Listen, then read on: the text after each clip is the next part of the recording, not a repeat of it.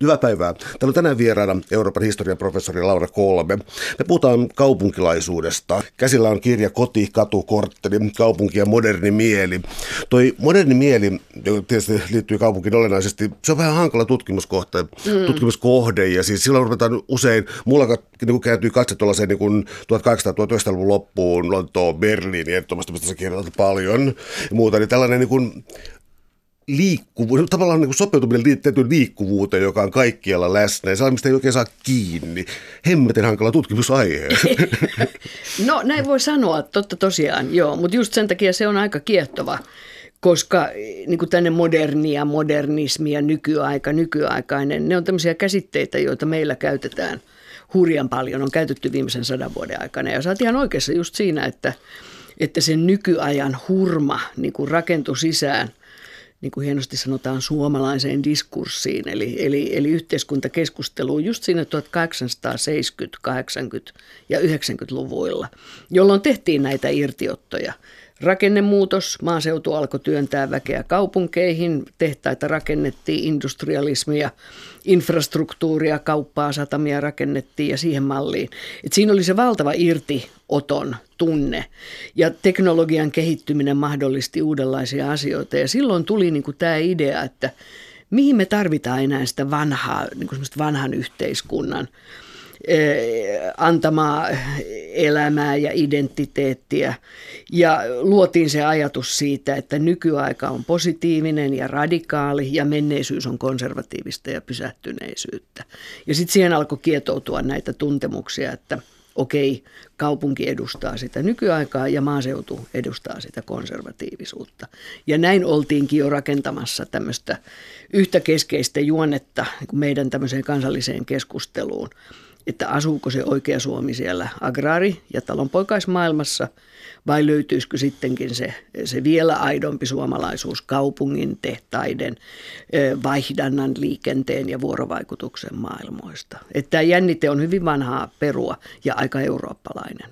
Mulla siis joskus tulee sellainen tunne, että tämä on Suomessa jotenkin ylikorostunut. Niin voisi veikata, että se johtuu sota-ajoista ja siis mm. uudelleen. Tuota, sitten miten ihmisiä on sijoitettu asumaan, asumaan täysin eri maille. Ja sitten tavallaan siis niin kuin tästä ikään kuin viivästynyt Suomen väestökehitys, joka sitten ikään kuin yhteiskuntatieteilijät on ihmetellyt, että miksi Suomessa on, ei puhuta nyt välttämättä politiikkaa, miksi Suomessa on Suomen keskusta, Joo. koska muissa maissa se on ikään kuin mennyt elinkeinon mukaan, tai Ruotsissa lähinnä se on mennyt elinkeinoelämän mukaan. Onko Suomessa jokin talonpoikainen tai alkiolainen tai rehti jokin, siis miten sitä pitäisi nyt lähteä hakemaankaan? Joo, no niin, nyt mentiin jo peruskysymysten On, siis toki näin on. Mä luulen, että Maalaisliitto keskustan niin suuri menestys on siis se, että sitä on monta kertaa ku, haudattu ja kuopattu vastustajien taholta, mutta sieltä se vaan putkahtaa esiin.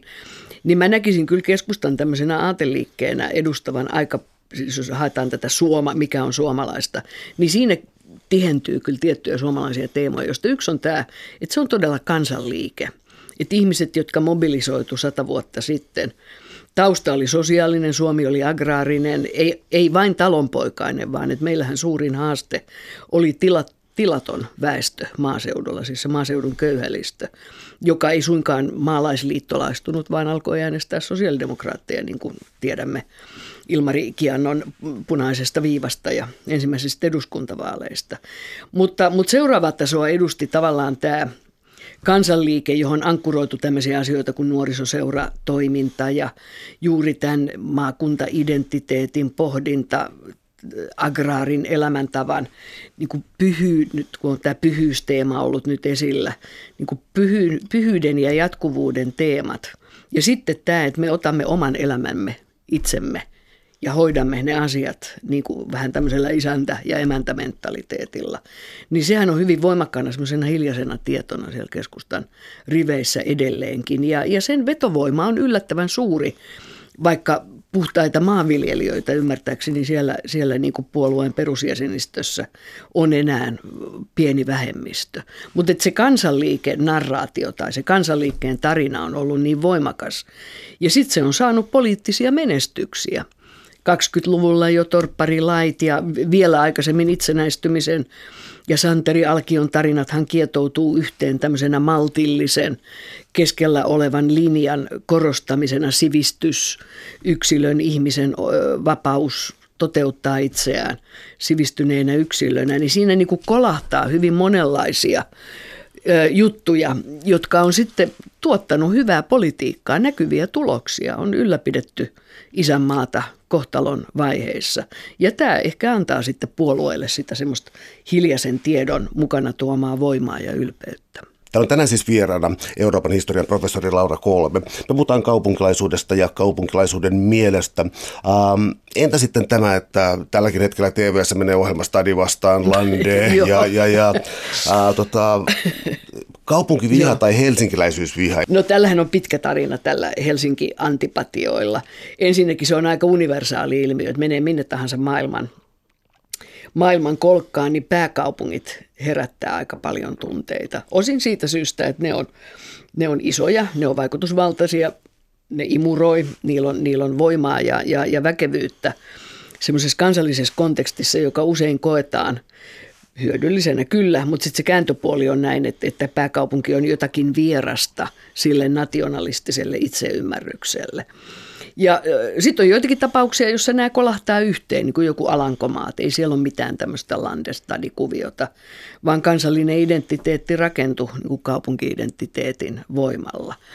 Mutta, mutta, tota, mutta meillä Helsinki ja Helsingin varhaisin historia, joka ei ole kauhean näkyvillä, tämä 1500- ja 1600-luvun Helsinki, niin sehän oli, me tiedämme, että se on niin kuin kuninkaan perustama ja sitten uudelleen keisarin perustama.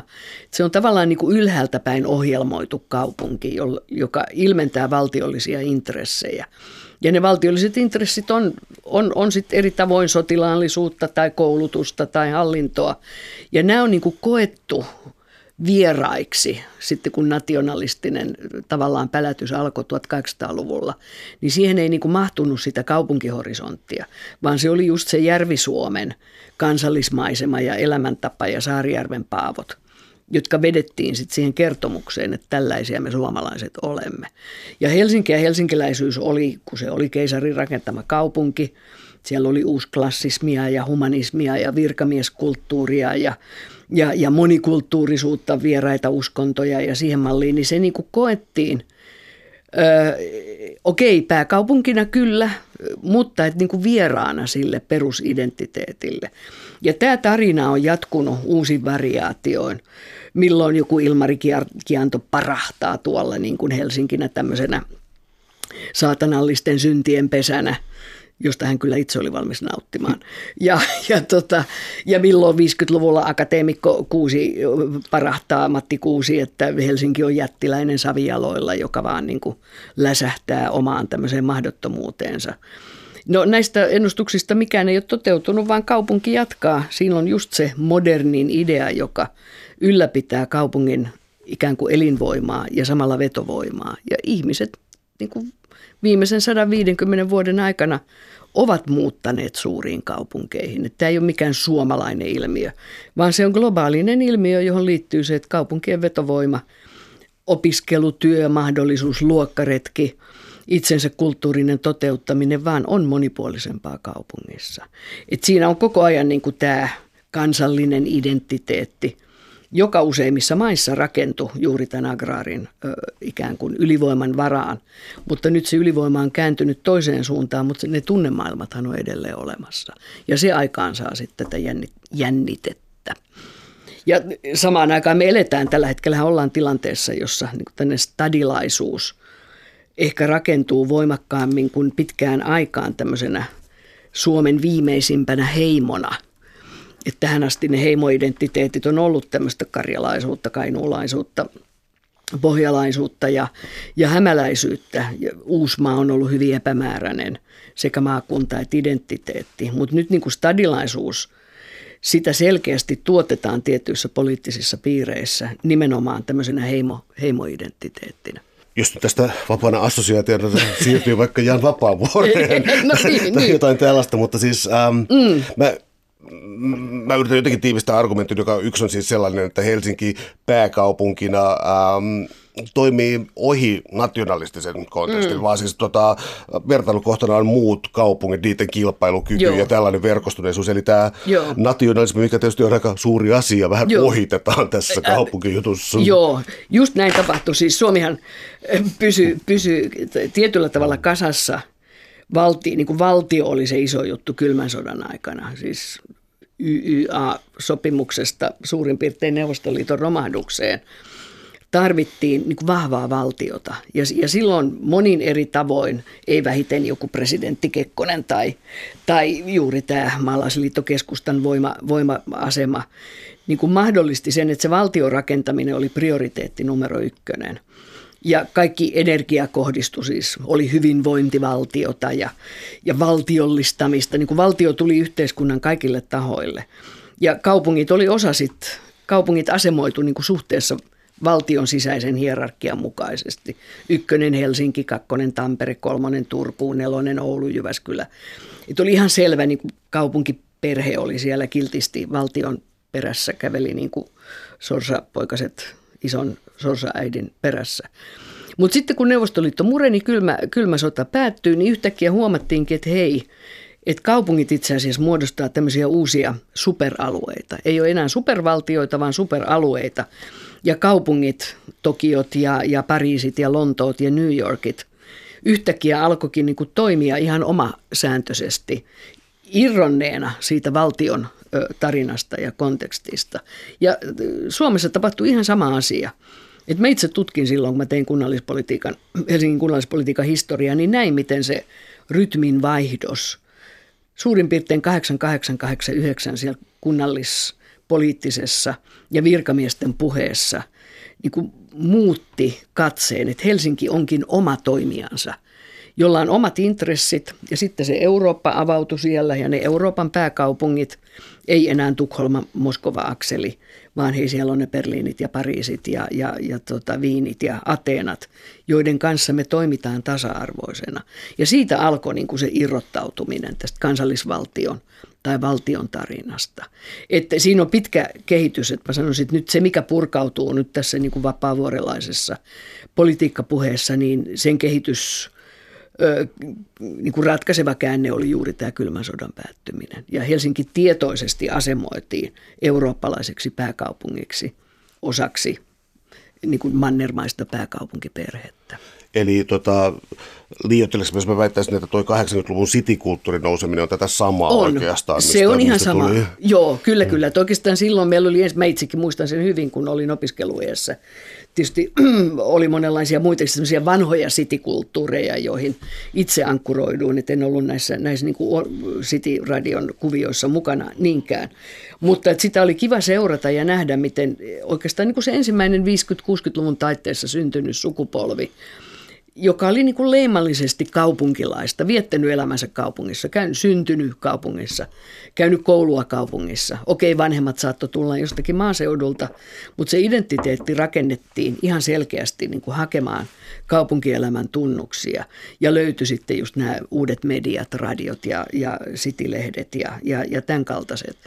Et se, se oli ihan selkeä kyllä oikein niin kuin malliesimerkki siitä, miten – tuotettiin uusi identiteetti, jossa kaupunki oli niin kuin se semmoinen elämäntavan näyttämö, joka sitten mahdollisti erilaisia sosiaalisia rooleja ja populaarikulttuurin ilmentymiä ja tämmöistä cityleikkiä. Täällä on tänään siis vieraana Euroopan historian professori Laura Kolbe.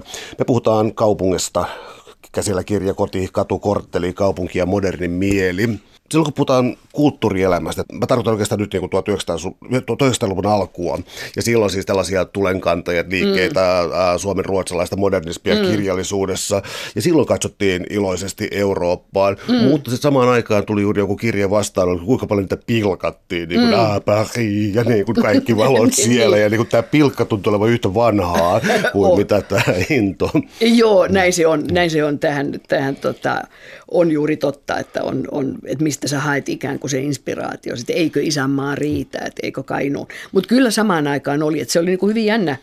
Sehän oli tietyllä tavalla aika yläluokkasta ja etuoikeutettua se taiteilijaporukka, joka, joka tätä suomikuvaa rakensi.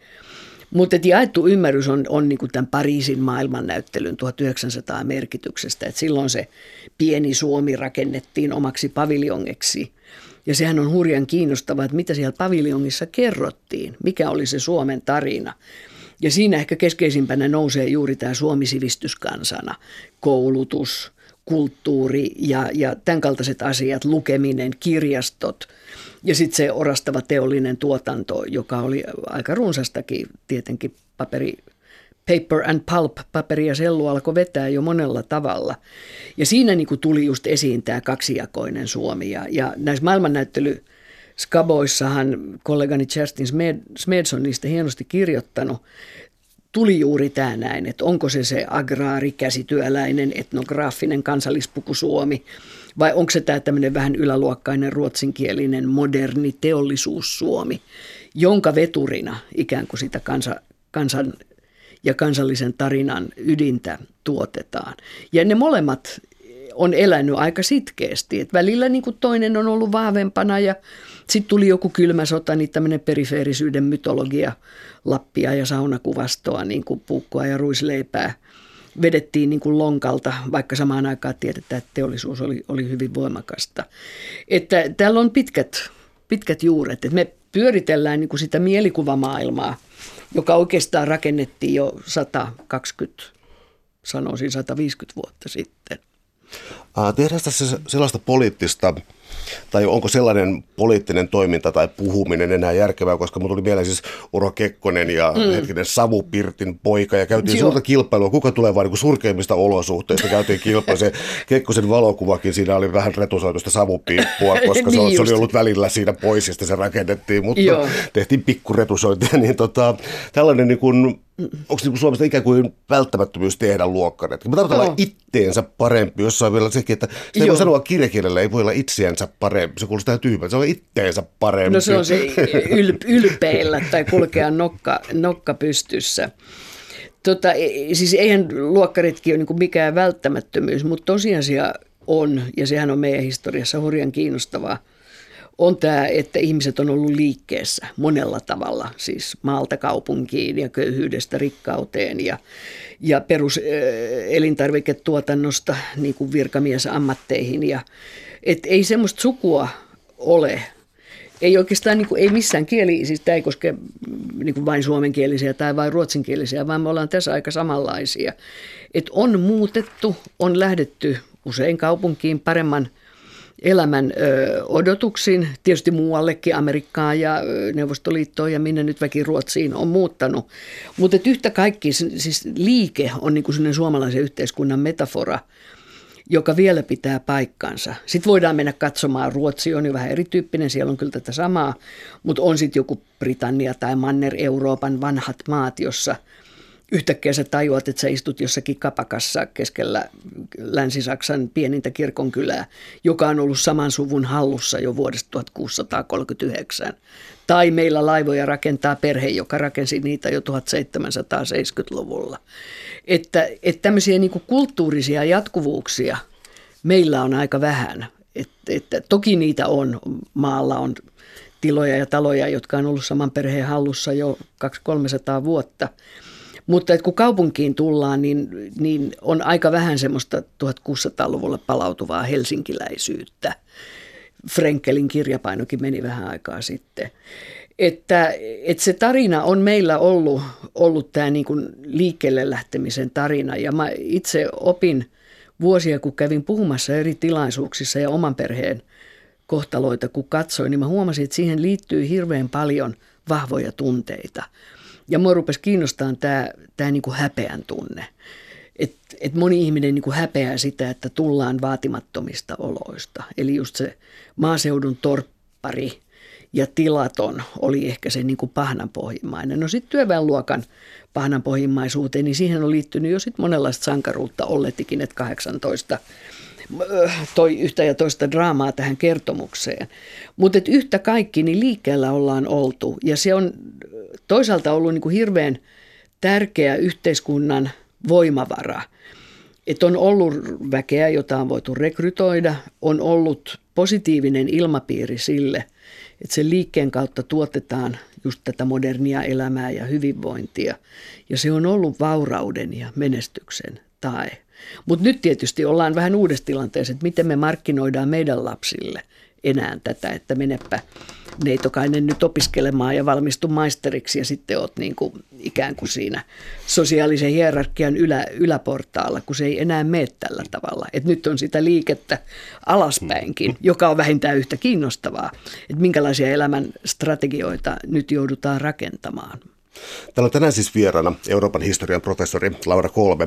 Me puhutaan kaupungista ja kaupunkilaisuudesta, mutta jos tullaan ikään kuin kaupunkiin fyysisenä tilanne. Nyt mä viittaan sitä, että mitä sä oot nimennyt kirjassa siitä niin koti, katu, kortteli. Mm, Eli mm. katu ja kortteli mm. nyt ensinnäkin. Eli tämä niin kuin kaupungin rakenteistuminen tämmöllä ikään kuin arjen toiminnalla ja ostoksilla kivikaupoissa, mm. joita joskus vielä oli, ja oli Joo. siis katu ja kortteli. Millä tavalla ne muokkaa sitten tajuntaa tai tällaista Joo. yhteiskunnasta?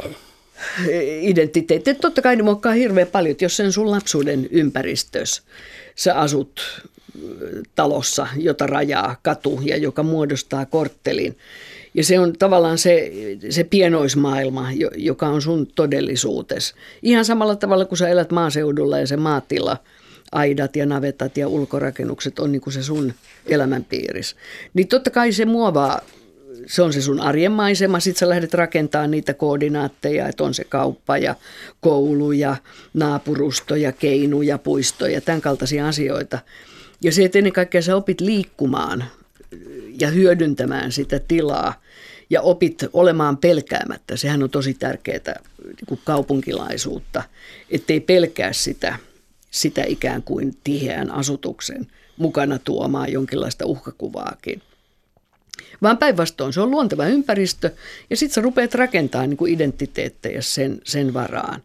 Et on se sitten Helsinki tai Pariisi tai Berliini, niin tietyllä tavalla ne hajut ja talot, arkkitehtuuri, ihmisten tapa olla, elää, kohdata sosiaalisesti katutilassa, hyödyntää palveluita, ravintoloita, kahviloita, liikkua metrossa, bussissa, niin näistä tulee niin kuin sun luontevaa elinympäristöä ja tavallaan sä rupeat sitten myös arvottamaan, että koska tämä on minun, se on minulle tärkeää ja silloin siitä alkaa tulla sitten semmoista niinku poliittista, että millä tavalla mä ilmaisen tätä elämäni tärkeää elinpiiriä esimerkiksi poliittisesti äänestämällä tai valitsemalla sitten, sitten jotakin puoluemuodostelmaa.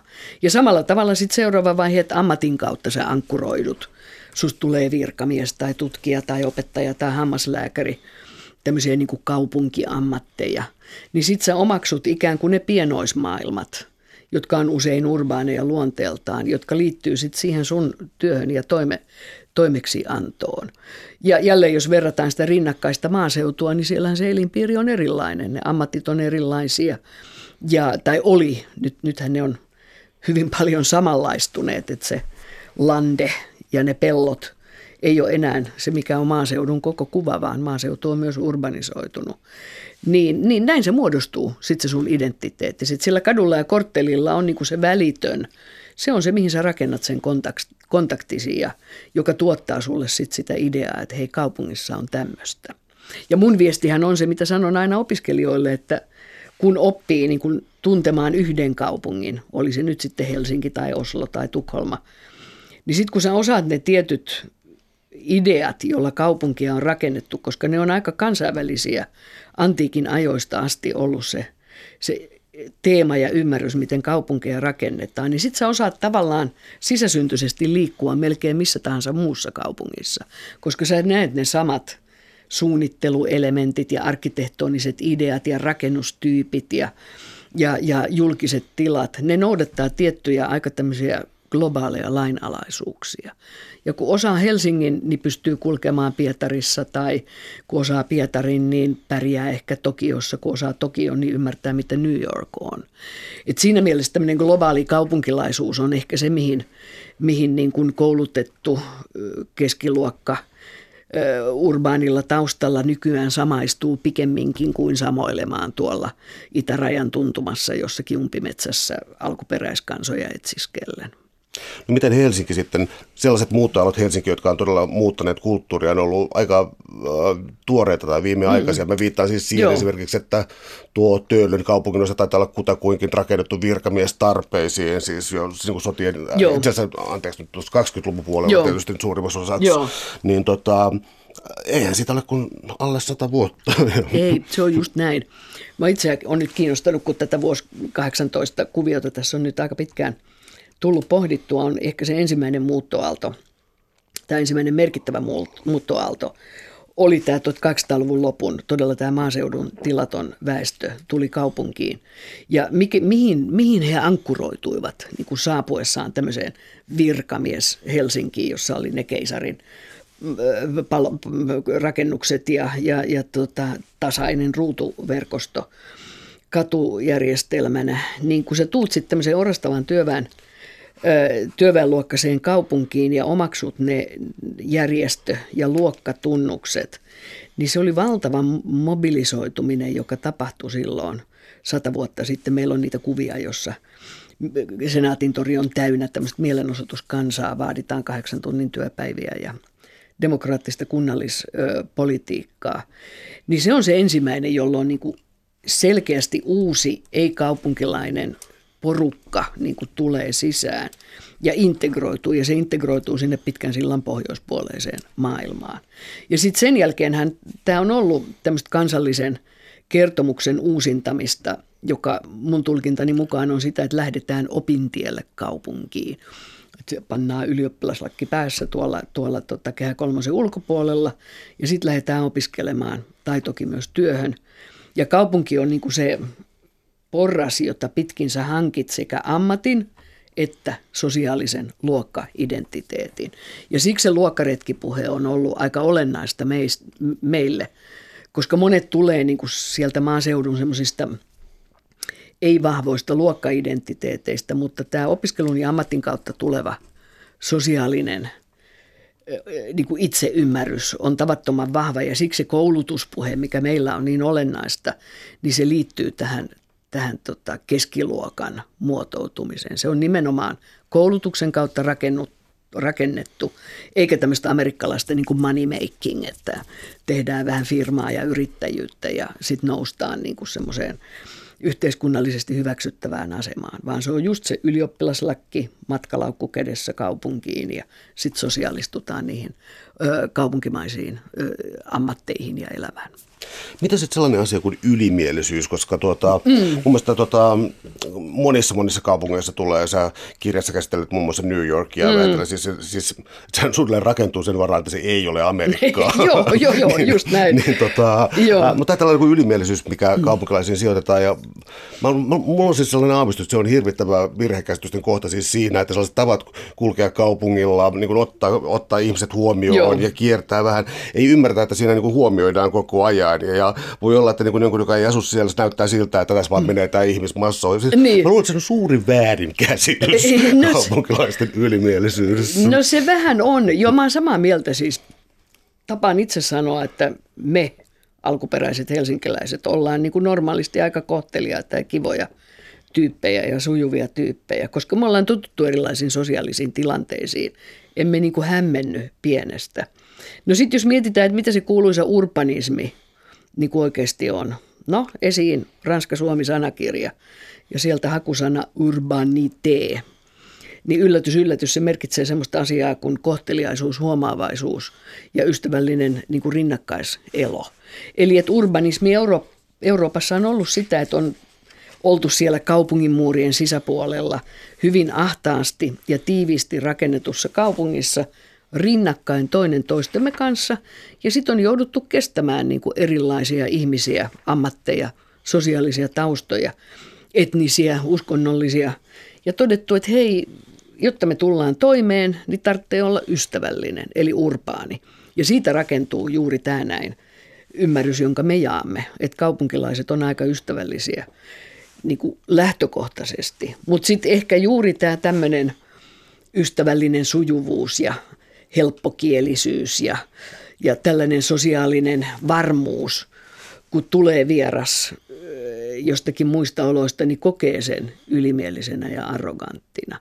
Mutta tämä on semmoinen topos aihepiiri, joka yhdistää niin kuin lähtökohtaisesti mennään Ranskaan tai Saksaan tai, tai Balkanin maille tai Kanadaan tai just Amerikkaan, niin yleensä nämä metropolit todella koetaan jollakin tavalla niin kuin ei, ei amerikkalaisiksi, ei suomalaisiksi, ei saksalaisiksi. Ja niihin liittyy niin kuin paljon semmoista epäluuloa. Saksa, tämä haimaat kulttuuri, niin sehän suorastaan vieroksuu rappio Berliiniä, joka sitten Hitlerin aikaan niin kuin kärjistyi ihan äärimmilleen tämä kaupungin pahuuden tuomitseminen jonkun kansallisen puhtauden idean rinnalla. Että on myös tämmöinen universaali tarina, tämä pääkaupungin outous suhteessa sitten sen kansakunnan oletettuun normaaliuteen. Ähm, entäs tämä kaupungin vaarallisuus, kun joskus tuntuu siltä, mm. että se on ollut täysin tuotettua. Mietin, Joo. montako kertaa Regina Linnanheimo on saanut kupaani jossain niin kuin niin ohjelmassa, kun tulee, kun tulee Helsinkiin. Eli tällainen, se tuntuu oikein musta maalaukselta, mikä Joo. kristillinen perintö siellä on. Tai... niin, niin, Joo, ei näin se on. Mutta tämä on osa sitä myyttiä ja sitten se niinku konkretisoituu tietyissä tilanteissa. Esimerkiksi Helsingissä oli ihan ratkaisevaa suurlakko 0506, jolloin niin kuin siihen asti meidän urbaani yläluokka oli vaalinut idea siitä, että Suomen kansa on semmoista ruuneveriaanista ihannetyyppiä, tyytyy, nöyrää, tyytyy vähän ja on nöyrää ja lojaalia. Ja sitten jumatsukka yhtäkkiä se kansa onkin tuolla kadulla marssimassa ja vaatimassa oikeuksiaan. Et se oli semmoinen valtava shokki. Ja sitten alkoi puhe siitä, siinä oli ihan semmoinen niin rytminvaihdos, alkoi puhe siitä, että kaupunki onkin vaarallinen poliittista väkivaltaa. Sitten alkoi tulla tilastoja ja kaupunginlääkäri kertoi, että juu, juu, juu, siellä pitkän sillan pohjoispuolella kuollaan niin kuin tämmöisiin tämmöisiin tauteihin ja vauvakuolleisuus on, on niin kuin näin isoa. Niin sitä alettiin luoda semmoista mytologiaa, että kaupunki on paha ja pelottava. Jälleen hyvin kansainvälistä. Nämä tuli Berliinistä, Lontoosta nämä ideat meille. Ja luotiin se idea sitten siitä puutarhakaupungista tai viheralueesta – lapsiperheille kelpaavasta esikaupunkiasumisesta, joka on niin kuin kaukana siitä kaupungin pahuudesta.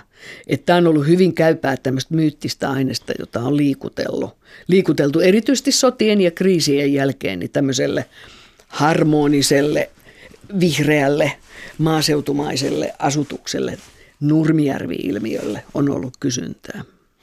Täällä on tänään siis vieraana Euroopan historian professori Laura Kolme.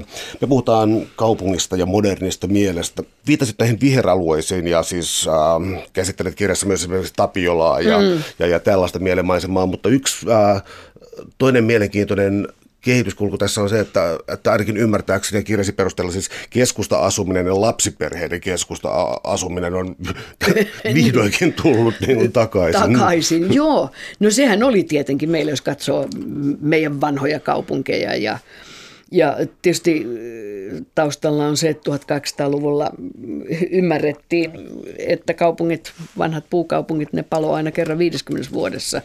Ja lopulta saatiin sitten semmoista asemakaavaoppia yleiseen tajuntaan, että tehtiin väliä puukaupunkeja. Nämä Suomen empirekaupungithan on hyvin, hyvin vehreitä ja vihreitä, koska puita pantiin sinne estämään niin kuin palon etenemistä. Et meillä ei semmoista niin kuin slummi tarinaa oikein ole syntynyt vertaa Berliini, vertaa Lontoo, Pariisi, Pietari, jossa oli siis aivan karmaisevia asuinolosuhteita ja elinolosuhteita työväenluokalle. Mutta siihen sitten tähän maisemaan niin sijoittui juuri tämä, tämä tällainen puutarhakaupunki tai puutarhan vihreyden. 1900-luvun alussa puhuttiin, että aikamme tärkein tehtävä on keskiluokan asuntokysymyksen ratkaisu.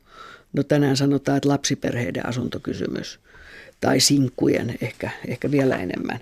Mutta kysymys on samasta asiasta, että semmoisen hyvän, harmonisen – elinympäristön rakentaminen, jossa sillä luonnolla on olemassa ihan, ihan selkeä rooli. Että et kaupunkiluonto ja miten puistoja ja viheralueita, urheilukenttiä ja, ja, ja siihen malliin on kaupungeissa rakennettu, niin se on mitä olennaisin osa tämmöistä urbaania asemakaavoittamisen ja kaupunkisuunnittelun historia on tämä viheralueiden merkityksen ymmärtäminen.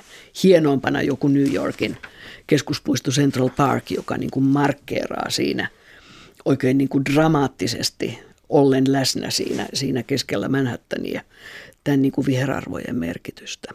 Mulla tulee tuosta keskuspuistosta myös mieleen siis sellainen asia, että se on juuri heille kaupunkilaisille tarkoitettu kollektiivinen tila. Mm. Ja mä oon miettinyt siis tässä sellaista, Mä, mä nyt niin pyydän kuulijoilta anteeksi, jos mä tässä heitän näitä Helsingin mietteitä tässä näin, mutta yksi tapa, mikä mun mm. mielestäni erottaa siis helsinkiläisyyttä muualta on siis se, että tuntuu sellaista, että joku niin kuin muualla valitsee sellainen talonpoikainen omistamisen pakko pakko. Ja mulla, mulla ei ole ajokorttia eikä autoa. Mä en ole mm. ikinä ostanut, ostanut pesukonetta, koska mm. taloyhtiöltä on löytynyt pesukone, niin kuin, mihin mä ajaisin autolla. Eli siis tällainen niin kuin julkinen tila, tai se, että taloyhtiö täyttää sata vuotta, vajaan kymmenen vuoden kuluttua, niin on selvää, että siellä on asunut vaikka kuinka moni aiemmin ja tulee asumaan jälkeen, niin tota, se on sosiaalinen kudos ja se on Joo. miellyttävää.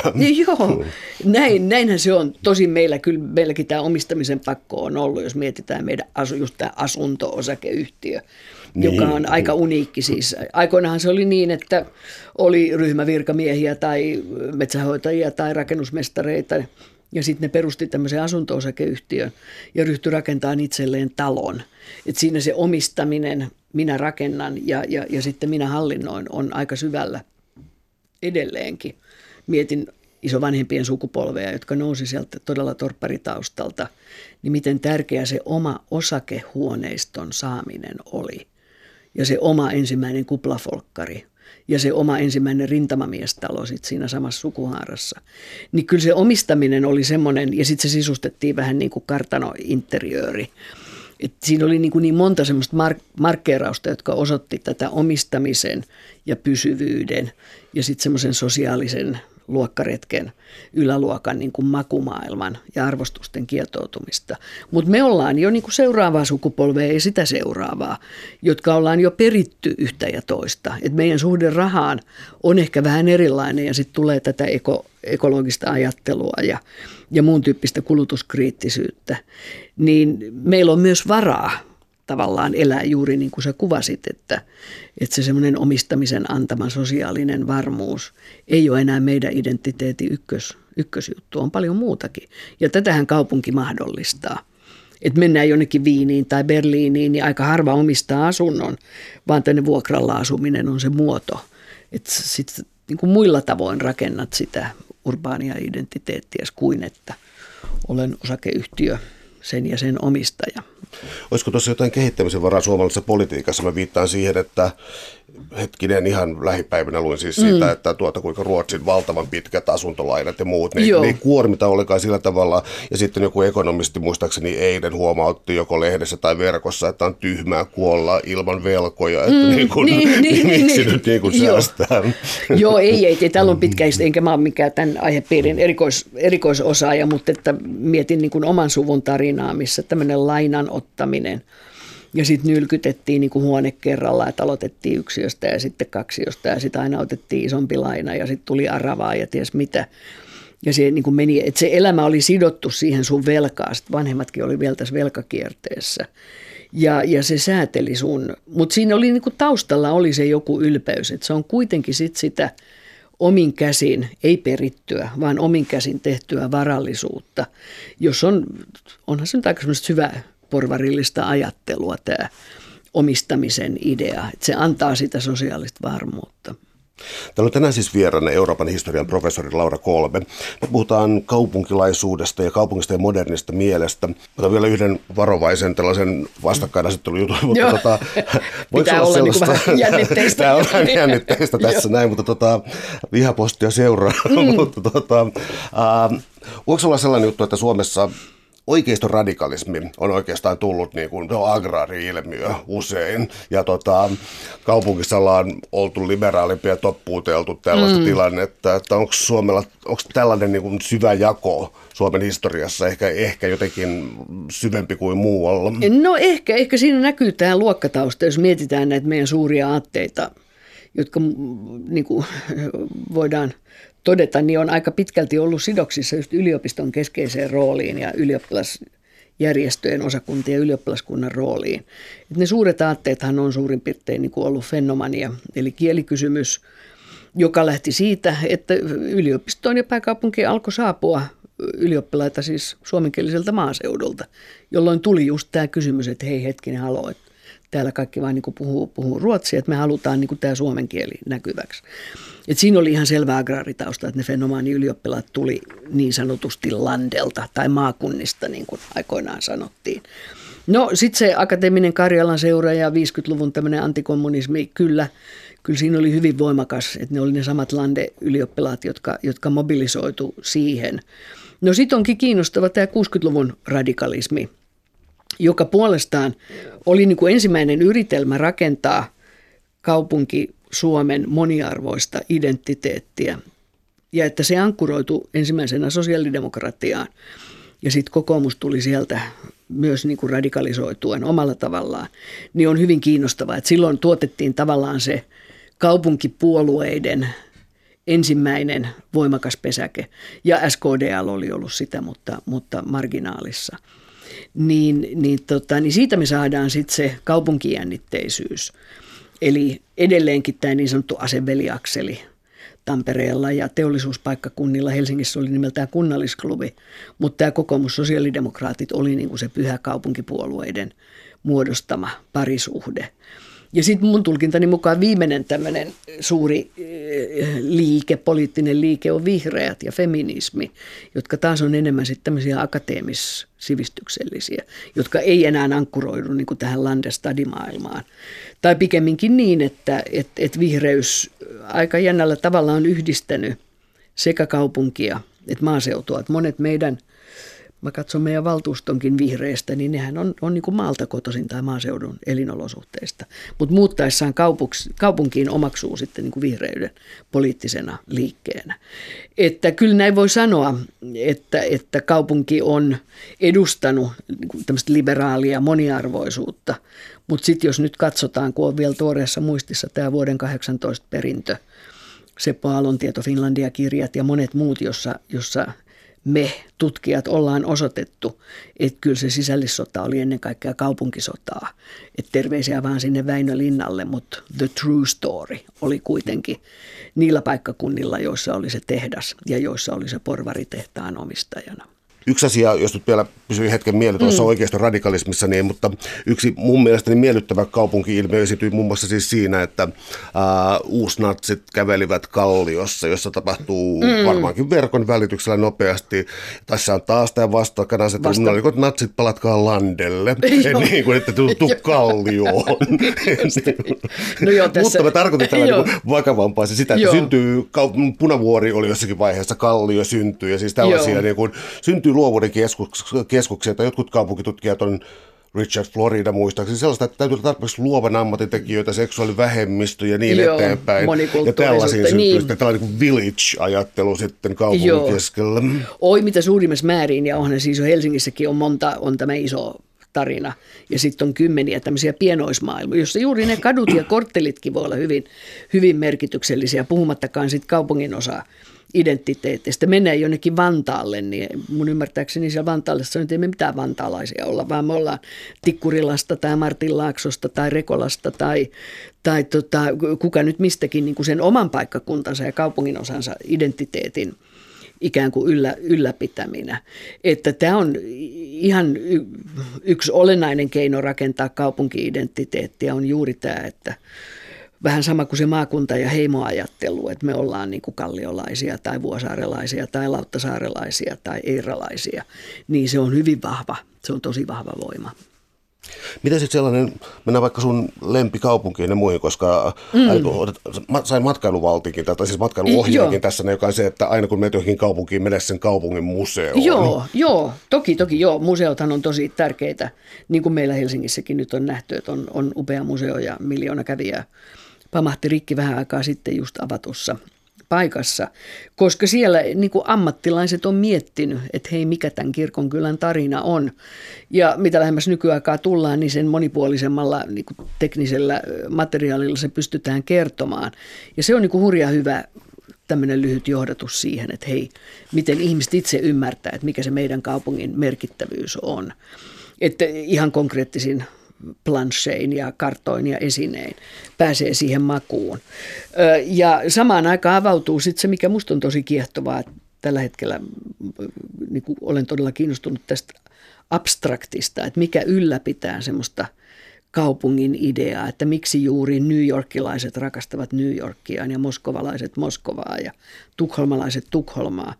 Vaikka näissä kaikissa kaupungeissa on niin kuin ne samanlaiset sisällöt, niin sitten tulee joku tämmöinen tunneelementti, niin kuin idea, abstraktio, joka, joka, joku arvomaailmojen ja etiikan yhteenliittymä, joka alkaa tuottaa sulle semmoista vahvaa identiteettiä.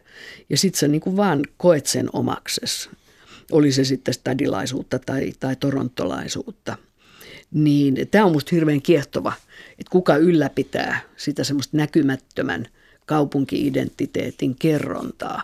Ja silloin tullaan aika syville, syville vesille niin pohtimaan just, että mihin, mihin ihmiset samaistuu ja identifioituu ja minkälaista väriä ne sitten niin tunnustaa sen, sen näkymättömän kautta.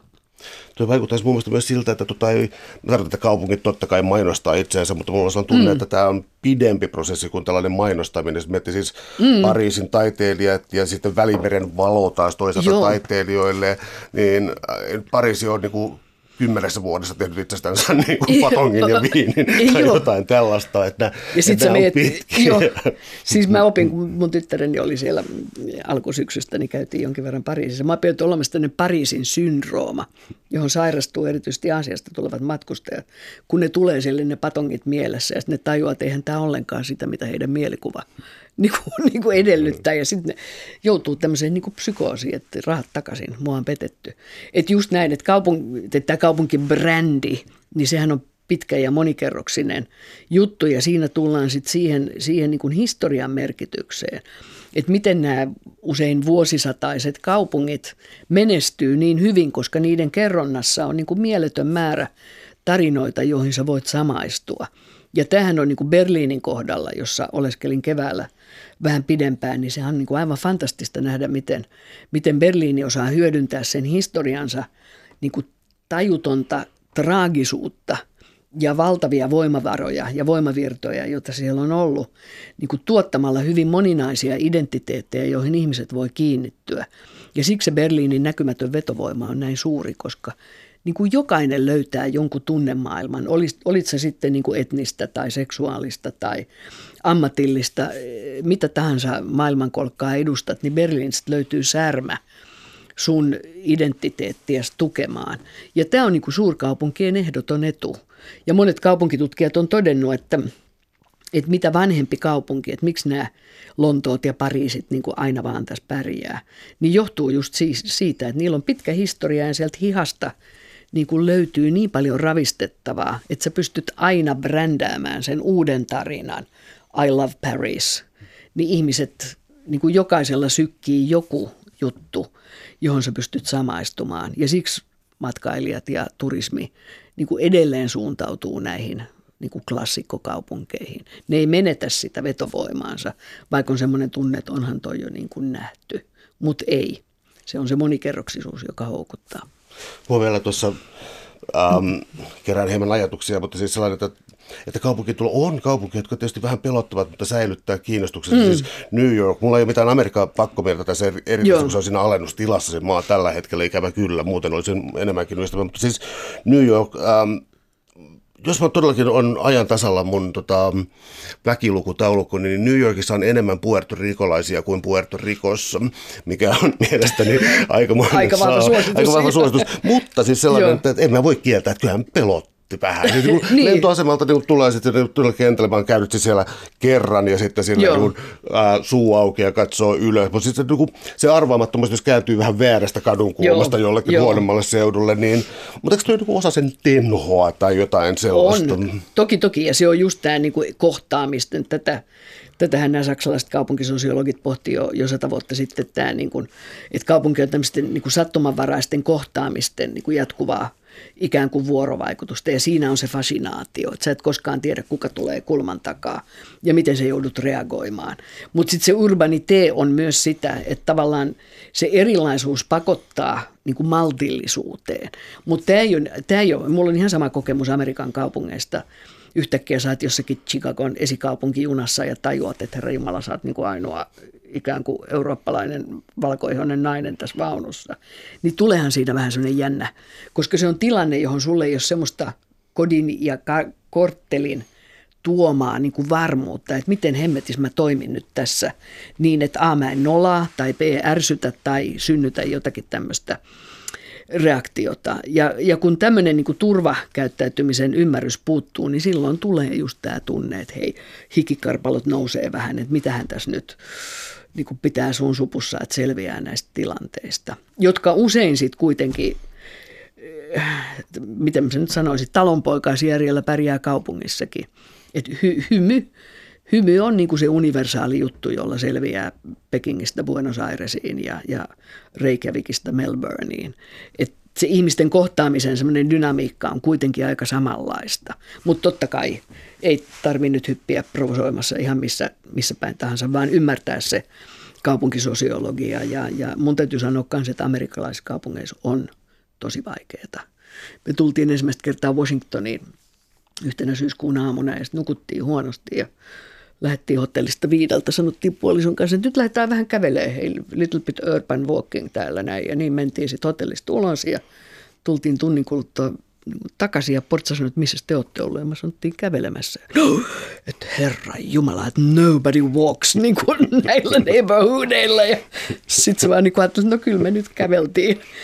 Että tajuamatta just, että se koodisto siellä on sitä, että ei lähetä kello viideltä niin kuin lenkkitossutilassa käveleen urbaania flaneerausta.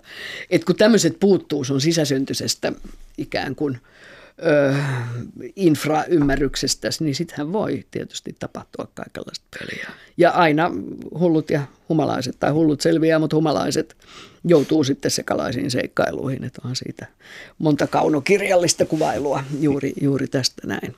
Miten vielä Helsingistä tässä lopuksi palaten, kun tämä, mm. ää, mä ajattelin sellaista, että nyt on aika isoja, siis Helsingissä on ollut valtavia ähm, asuntovalmistusta ja syystäkin Joo. ja kiireellä, mutta aika kunnianhimoisia ja ihan hyvännäköisiä suunnitelmia ainakin havainnekuvissa. Mm. Miten sitten taas siis sellainen niin kuin Helsinki-Tallinna, jotka vähän ironista kyllä rakennettiin toistensa kilpailijoiksi, mutta, Joo, mutta niin. Tallinna menetti sitten itse ja Helsinki ei ollut vielä mikään iso kaupunki. Mutta mä tarkoitan sitä, että tota, kunnianhimoisia suunnitelmia, niin tuota, pitäisikö niitä ampua, ampua alas, on kauhean värittynyt termi, mutta niin kun pitäisikö olla hintaa tietous vähän Joo. parempi vai kannattaako niin. tällaisia, niin kuin, kannattaako tällaisia niin kuin isoja hankkeita, että kyllä tämä, kyllä tämä joskus niin kuin toteutuu, että nyt voisi alkaa, aika, alkaa olla Joo. aika. No mä oon sitä mieltä, että miksei. Siis aina yhteiskunnallinen ja, ja tämmöinen kulttuurinen innostus on paljon parempaa ja hauskempaa vie asioita eteenpäin, kuin että ammutaan niin kuin kyynisesti alas kaikki suunnitelmat kukaan uskonut siihen, että pahimmat viholliset, Kööpenhamina ja Malmö, Norja ja Tanska, niin kuin eräänä päivänä olisi jonkun sillan yhdistämiä. Aivan tajuton ajatus. Tai katsoo jotakin näitä infratunneleita ja juttuja jossakin Turkissa tai, tai Aasian maissa. Niin välillä mahdoton muuttuu mahdolliseksi. Sen takiahan meillä on, on niin kuin teknologian mahdollistama tietämys, että, että nyt niin kuin olisi jotenkin Suomen kohdalla me nähdään, meillä on jo linkki, hyvä junalinkki Pietariin, jota voisi paljon enemmän hyödyntää. Ihana kaupunki tuossa nurkan takana, mutta että Tallinnan kautta pääsee Varsovaan ja Berliiniin. Aivan huikea mahdollisuus. Miksei yritetä? Ja kun teknologia ja tekniikka menee eteenpäin, niin eräänä päivänä 50 vuoden kuluttua nämä hankkeethan voi jo halventua huomattavasti. Et mä ainakin rohkaisen niin hulluun ajatteluun ja uhkarohkeaan innovointiin, koska eräänä päivänä niistä voi tulla totta. Suuret kiitos keskustelusta, Laura Kolme. Kiitoksia. Kiitos.